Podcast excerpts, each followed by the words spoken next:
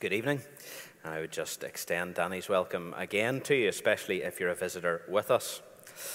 I wonder if you've ever been to a stag do or a hen do, or even worse, had to go to your own. They're always a slightly strange event, aren't they? You've got different groups of people there, and we're all only linked by knowing the, the one man or the one woman at the center of it all, and it can be a bit strange. But it's even more than awkward if, over the course of that event, it, it becomes clear that, that the stag or the hen is, is a very different person with one group of friends than perhaps they are with another.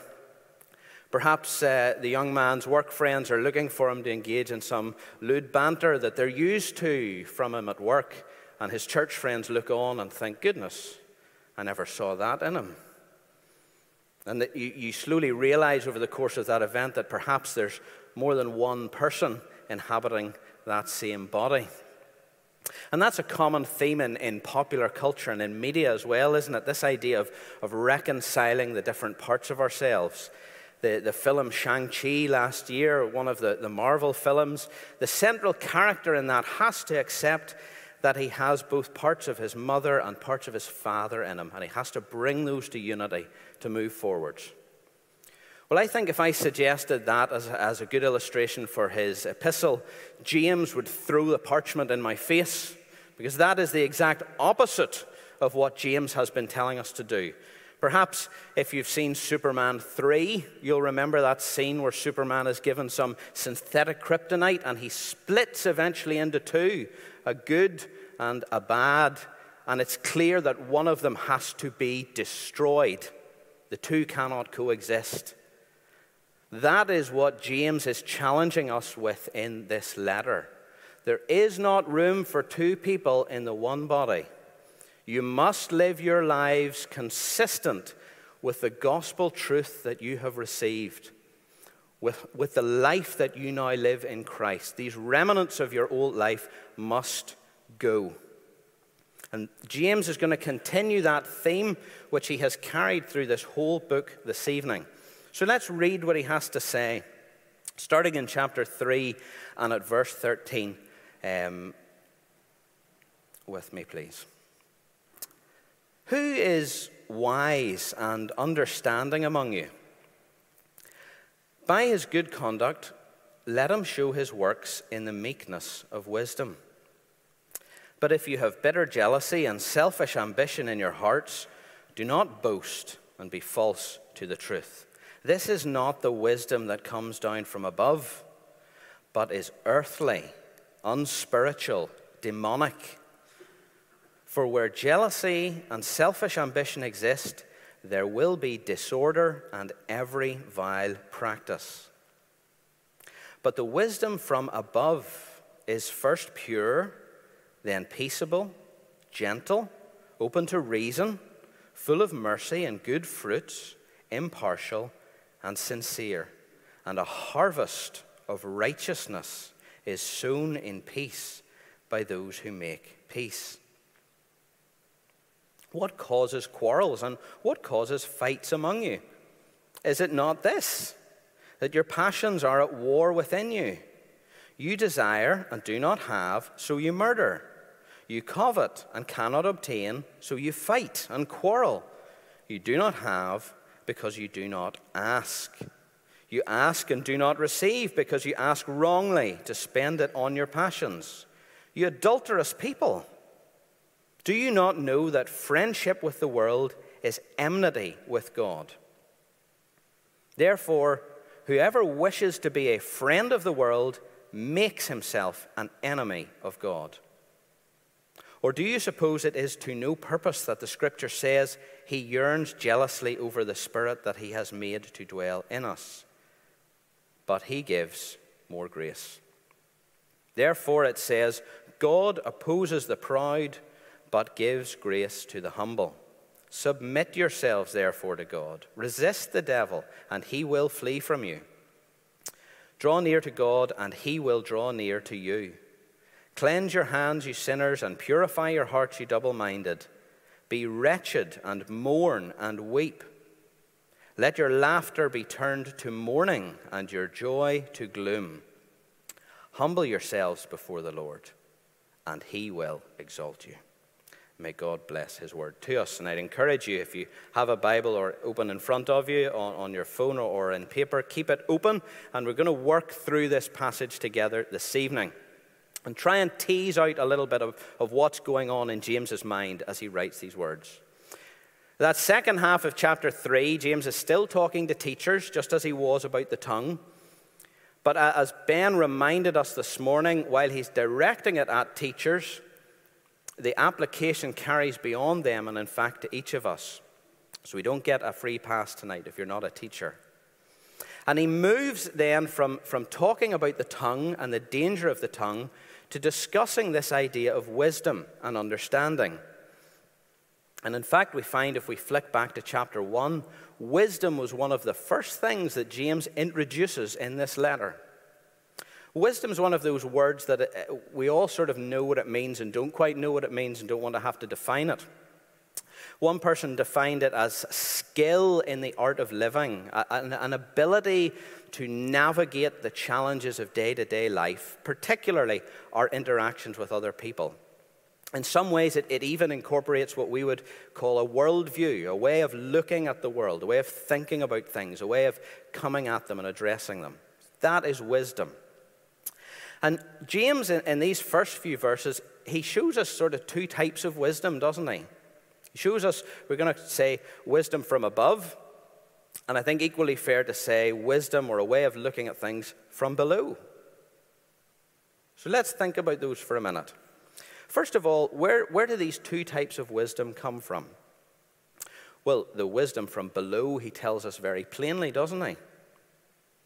He says it's earthly.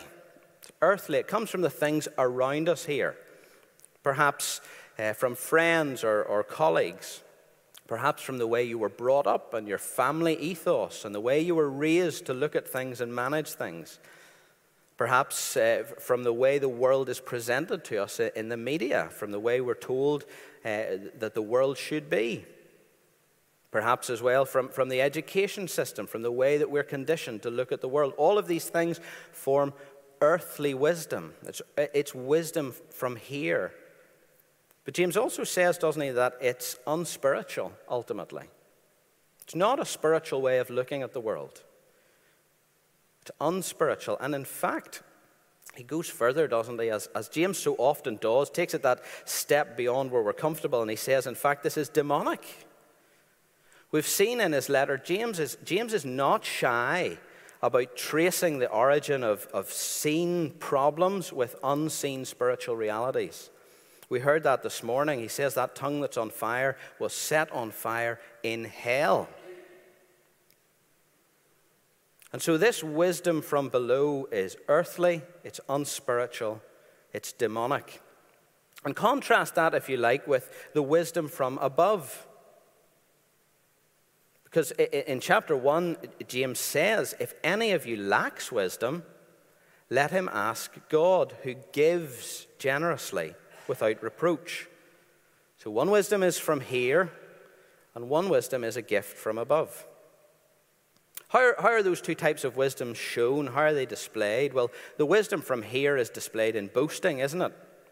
And we often see that, and, and we probably at times find ourselves doing that. The, way of looking at the world in, in, in this earth and this planet is, is one where we're putting ourselves forward, one where we're having to always push, to strive, to gain, to get, to have. And so the natural outcome of that is it's displayed in boasting. James says, Do not boast. But the wisdom from above is seen differently. It's not seen in words or great proclamations about ourselves, it's seen in our works, seen in life. If you, have, if you are wise, if you have understanding, by his good conduct, let him show his works in the meekness of wisdom. So the wisdom from above is displayed by your lifestyle not by your boasting about it. And it's interesting as well to think about where those two types of wisdom are pointing. Because the wisdom from here, the wisdom from below, is, is, is pointing at ourselves, isn't it? James says it's marked by bitter jealousy and selfish ambition. One follows the other quite naturally. If we think this world is all that there is, and this time that we have here is all that we have, we have to do everything we can to make it as good as possible for ourselves, to grasp and to take and to seek what we want. And, and that selfish ambition is naturally the father of jealousy, isn't it? Because then we look at others who are doing better at that game and we feel jealous about it. Whereas the wisdom from above, ultimately, as we'll see in, in what it produces, it's orientated towards others at the very least towards a mutual care. It affects how, how we care for those around us. It works towards others, not towards ourselves. And, and that's exactly what we want to think about. Well, what do these two types of wisdom produce? What do, what do they create? Well, the wisdom from below, it's a fairly grim picture, isn't it? Where jealousy and selfish ambition exist, there will be disorder and every vile practice. The wisdom from here does not create a, a humanitarian utopia. It creates disorder, creates chaos. What does the wisdom from above create? Well, we see this wonderful list, don't we? First of all, it's pure. And then peaceable, gentle, open to reason, full of mercy, good fruits, impartial, and sincere. Just look at how many of those deal with other people. Peaceable is always to do with an interaction with someone else. Gentle is to do with an interaction with someone else. Open to reason from someone else. Full of mercy towards someone else. That's what this wisdom from above produces. And James says you've, you've, you've got these two wisdoms. You've got these two ways of looking at the world, of navigating the world, and you can't have them both. You can't hold them both in tension. And the application here for, for James in his mind is pretty clear, I suspect. He started by talking about not many of you who should become teachers.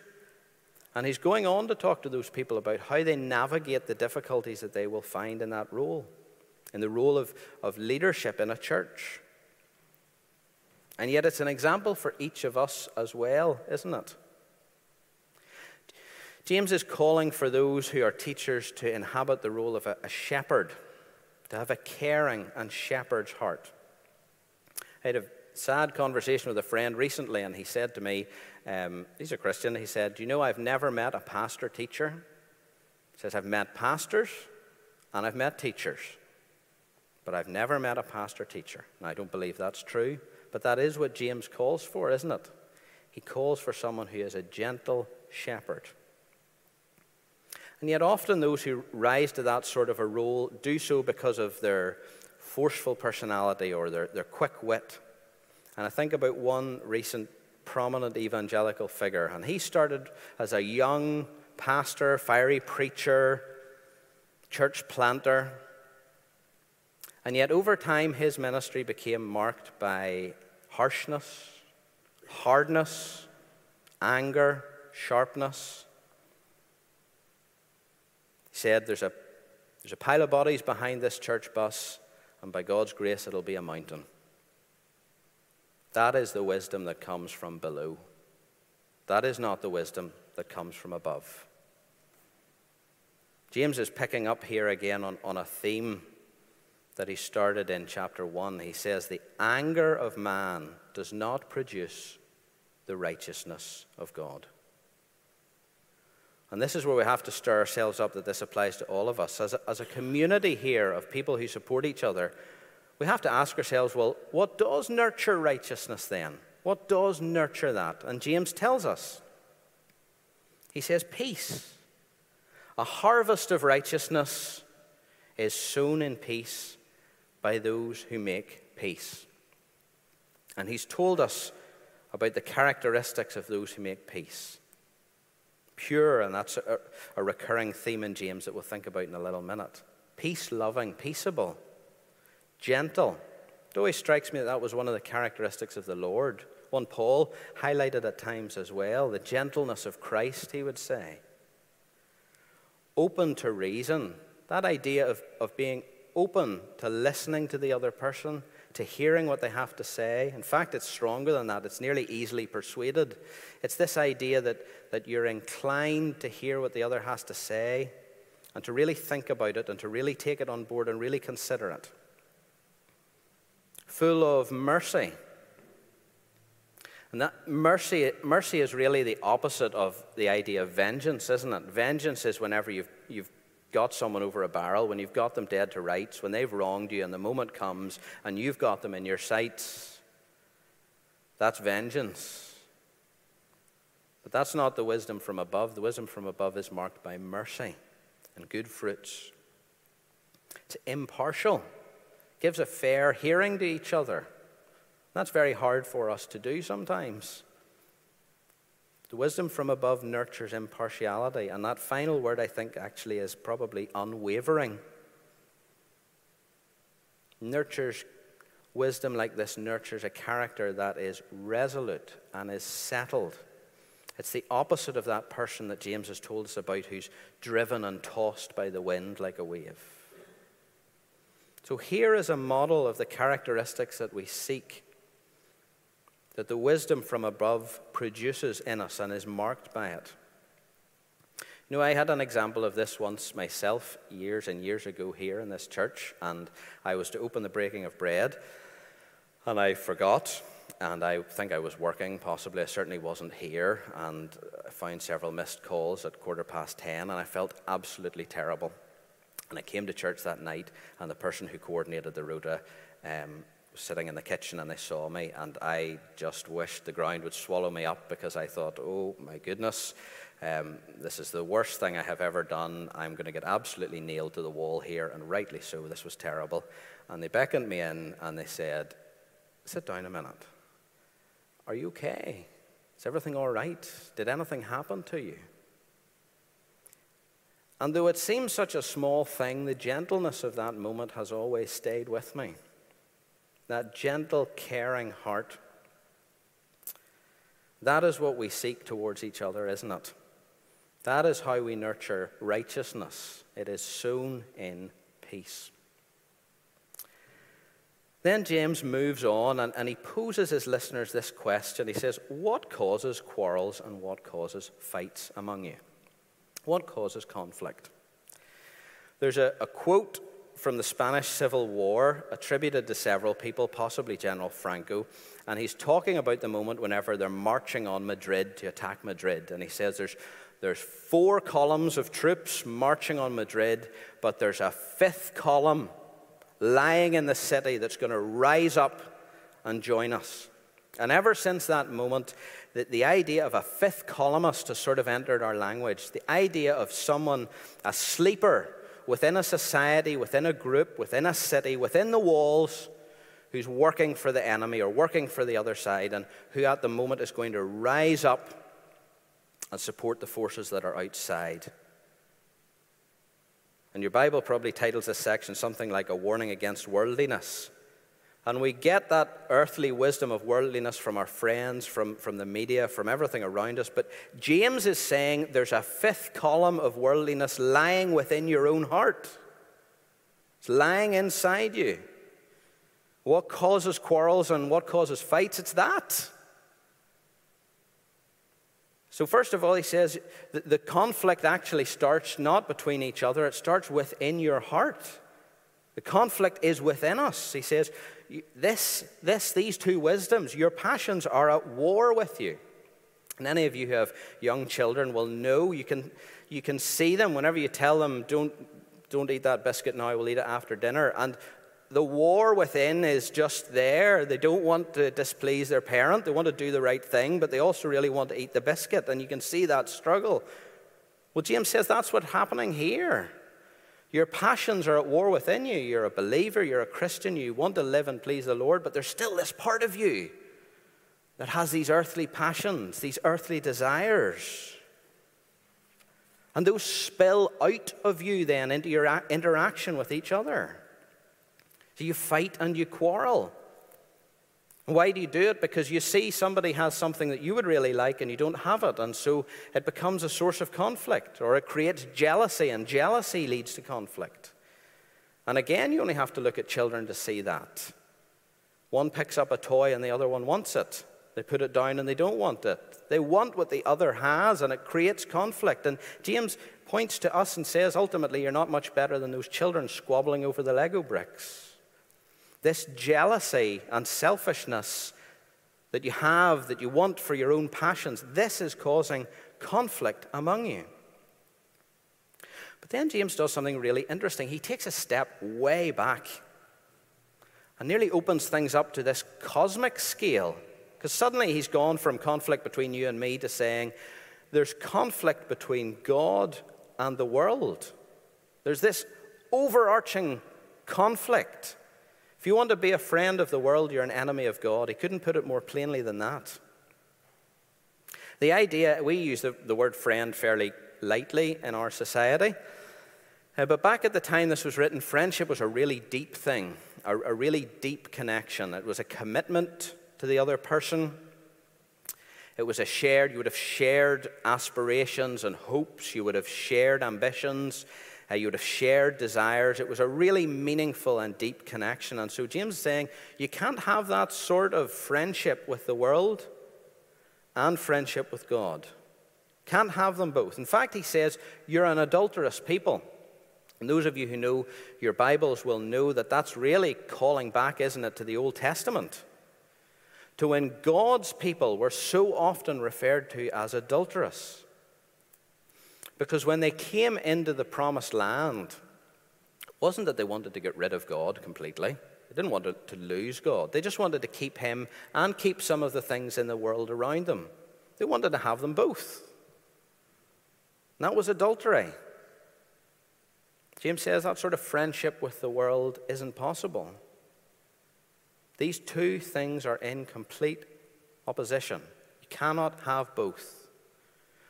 There is God in his perfection and love and holiness, and there is the world in its selfishness and bitterness and rivalry. And those two cannot be brought in under the one roof.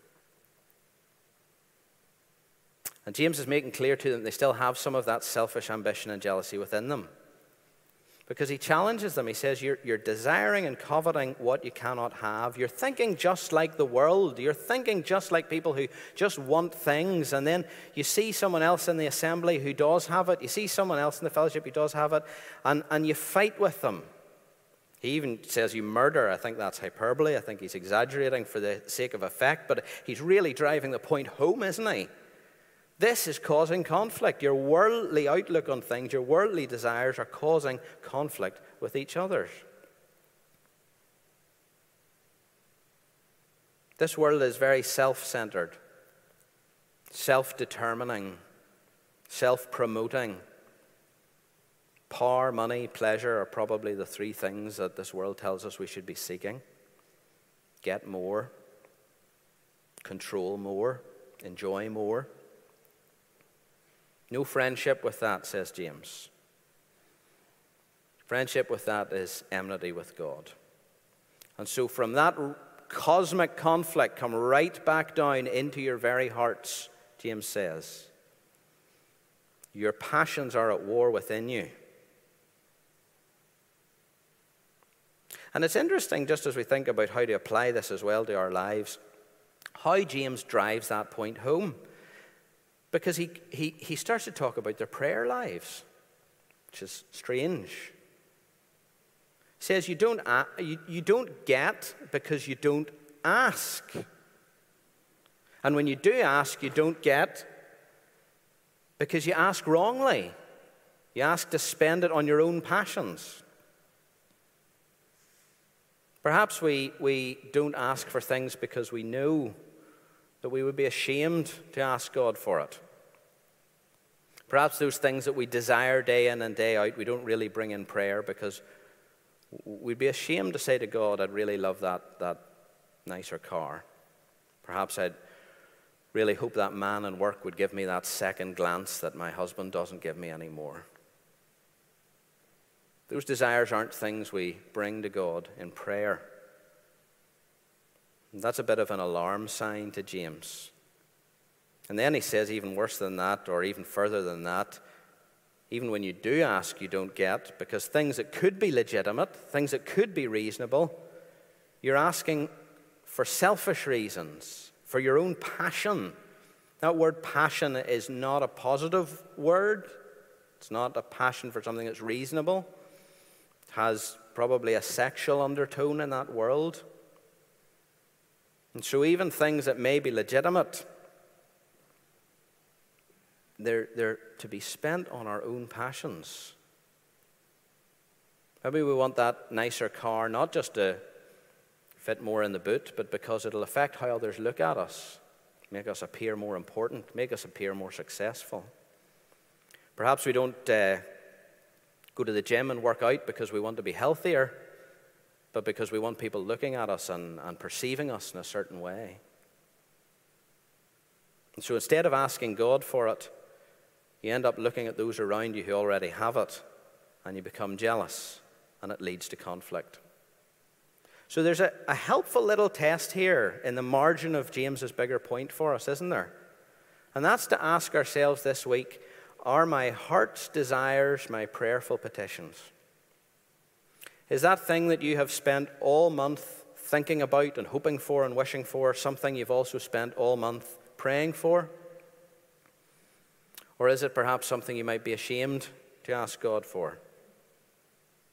Because James has told us already in, the book every perfect gift comes from above. If it's good, God wants to give it. But he says, You do not get because you do not ask, and you do not get because you ask for your own sinful desires and passions. So let's ask ourselves that as we go forwards this week. Are our heart's desires our prayerful petitions? Perhaps even that could be just something like desiring some legitimate or neutral thing too much. It occupies too big a part of our, of our thought life. Day in and day out, we spend our time thinking about this thing that we want.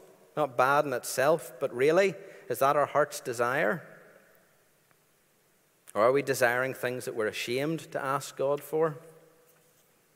Because our, our desires, and this is the heart of James's point here, our desires reveal our orientation, don't they? They reveal where we want to go. And I am sure James is thinking of, of, of the Lord when he says, where, where your treasure is, there your heart will be also. What you treasure is what you're heading towards. So James says, friendship with the world is at enmity with God. And so we're at a pretty low point in the passage now, aren't we? Because James earlier in the book gave us three markers of, of pure religion, of true religion. He says three markers are that you can bridle your tongue, you visit widows and orphans in their suffering, and you stay unstained from the world. And essentially, every paragraph in James' book makes clear that we, in some way, are failing in these areas. I imagine, like me, when we think about what we've just heard there, you feel like, goodness, what have I spent the last week wishing for? What have I spent the last week hoping and desiring? And perhaps you felt a little convicted about that. And it's super easy for us as Christians and also as preachers when we get convicted by something like this to do what I call the must try harder application. Must just desire better things, must just work really hard in desiring better things conflict with other people, right, I must just. Uh, I must just try to be kinder to them. I must just try to be better. I must read my Bible more. I must pray more. I must spend less time doing that. I must try harder and, and do this. And James's whole point ultimately is that we can't do this. And so we come to the five best words in the whole book, but he gives more grace but he gives more grace. And that's the hinge of this passage tonight, and it's arguably the hinge of the whole book, actually. He gives more grace. So let's come to that last section and think about it. Sandwiched between the, the two statements God opposes the proud but gives grace to the humble, and humble yourselves before the Lord and he will exalt you. Those bracket our last section. And James tells us a very simple pattern for what that means and how that works out. Because the solution in James's mind is not found within ourselves for these problems. It's found with the Lord. It's given by God to us. And the first thing he tells us to do is to submit ourselves. Submit yourselves, therefore, to God. And that idea, we think of submission often as quite a passive thing, but that idea of submission is organizing yourself underneath something. So a, a, a troop or a platoon would organize themselves under the commanding officer, or, or employees would organize themselves under a boss. And it doesn't necessarily mean that they get every single thing that they do from them, but they understand what the organization is doing, what the platoon is aiming for, and they work underneath it. Submit yourselves to God. Bring yourself back under God, is what James says. Because ultimately, that, that fifth column within us of friendship with the world is because there's parts of our lives that we want to keep out from under God. We want to keep them to ourselves. Maybe you, you have a business and you're a great Christian and your family life is wonderful and you're a wonderful father and a wonderful spiritual head of the home and a wonderful member of the church. But when it comes to your business, you're pretty cutthroat and the temporary staff get paid in cash to keep them off the books. And you just want to keep that out from under the umbrella of God. But ultimately, that's wisdom from below, isn't it? So James says, Submit yourselves to God. Bring your whole life under God. And then there follows a series of, of commands and statements. He says, Resist the devil, and he will flee from you, and draw near to God, and he will draw near to you. Resist the devil. Realize that there is a spiritual source to what is going on and make that deliberate turn from that towards God. And that such a simple statement that we, we skim over so easily. What a wonderful thing that is. Draw near to God and he will draw near to you. This isn't the penitents coming up the mountain to the deity sitting at the top and hoping he'll receive them. We come towards God and he comes towards us. Draw near to God, and He will draw near to you. And sometimes in, in life, we need to pause and draw ourselves near to God. We need to allow ourselves to recommit ourselves to the fellowship of His people. We need to allow ourselves to come before Him in the quietness of our hearts and say, Lord, here I am. Here I am. Cleanse your hands and purify your hearts, then he says. Both of those things involve re- removing something that shouldn't be there. Most men go through a brief stage in their life when they become diamond experts. Color, cut, clarity, carat. And that idea of clarity is how clear the diamond is. And what you're looking for, and any of you who need a tutorial on this later, I'm available for you is things called very slight inclusions or very, very slight inclusions. And what that means is when you look at the diamond under the microscope, there's only tiny little flecks of grit that were enfolded in the diamond when it was formed all those years ago, all the way up to internally flawless, perfectly clear. Those little impurities, though, they're what cause a problem. They're what devalue a diamond. The less pure it is, the more impurities and grit within it, the less it's worth. Similarly with metals, isn't it? You find a nugget of gold in the river, but that little nugget or rock in your hand, that's a very, very long way from, from a beautiful piece of jewelry that would go on someone's neck or on someone's finger. That gold has to be refined again and again and again and again, and the impurity slowly filtered out.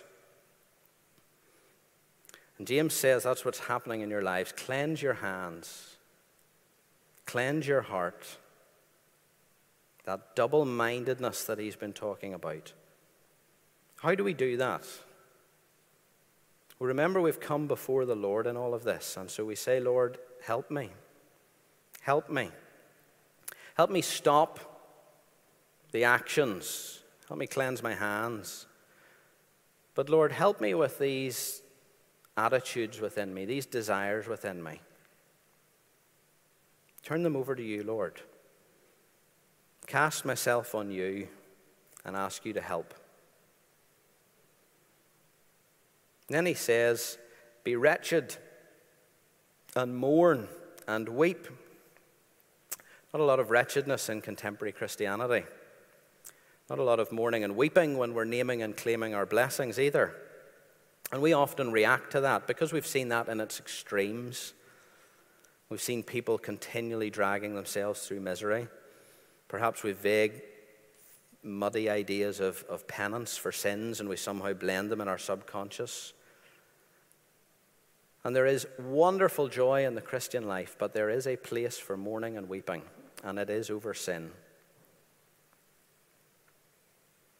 Let your laughter be turned to mourning and your joy to gloom. There comes a moment in your life, and I suspect most of us as Christians have had it more than once probably, when you're confronted with some little pocket in your life, some little area in your conscious or subconscious, some little bit of your behavior, and you realize, well, that was the wisdom from below.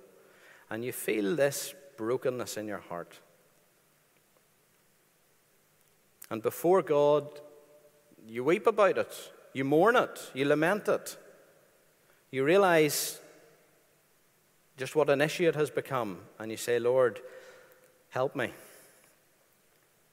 James, in conclusion, says, then humble yourself before the Lord. So he's promised that God gives grace to the humble.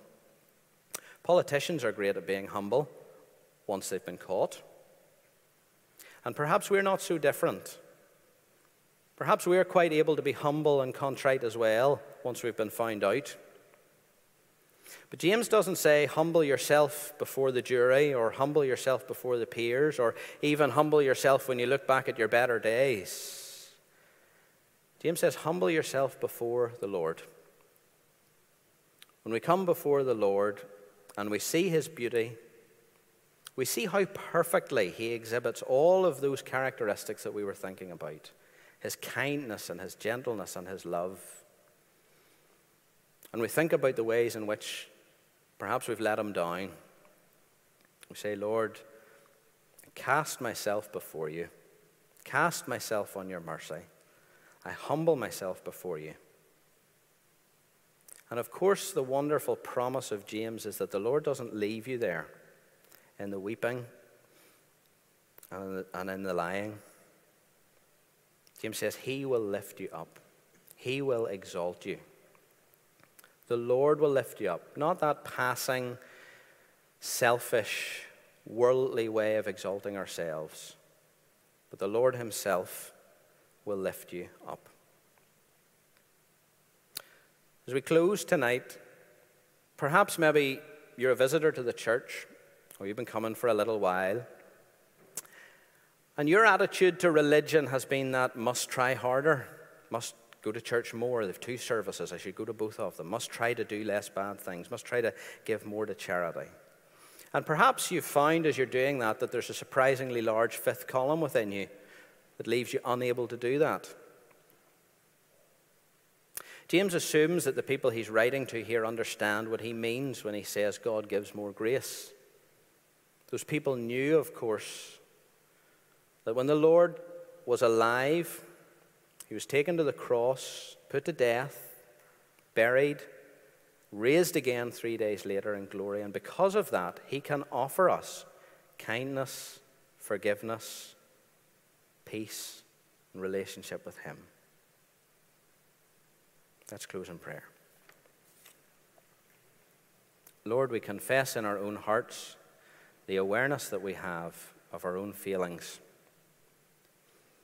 We know that despite the fact that we are your children, the wisdom from below creeps in. And so, Lord, we would submit ourselves to you. We would bring ourselves consciously under your throne. And Lord, we would ask you for more grace. We would ask for your kindness, gentleness, and mercy to us. Lord, instill in each of us, as you have promised through James to do, wisdom. Instill in us that wisdom from above and nurture in us those characteristics that it produces.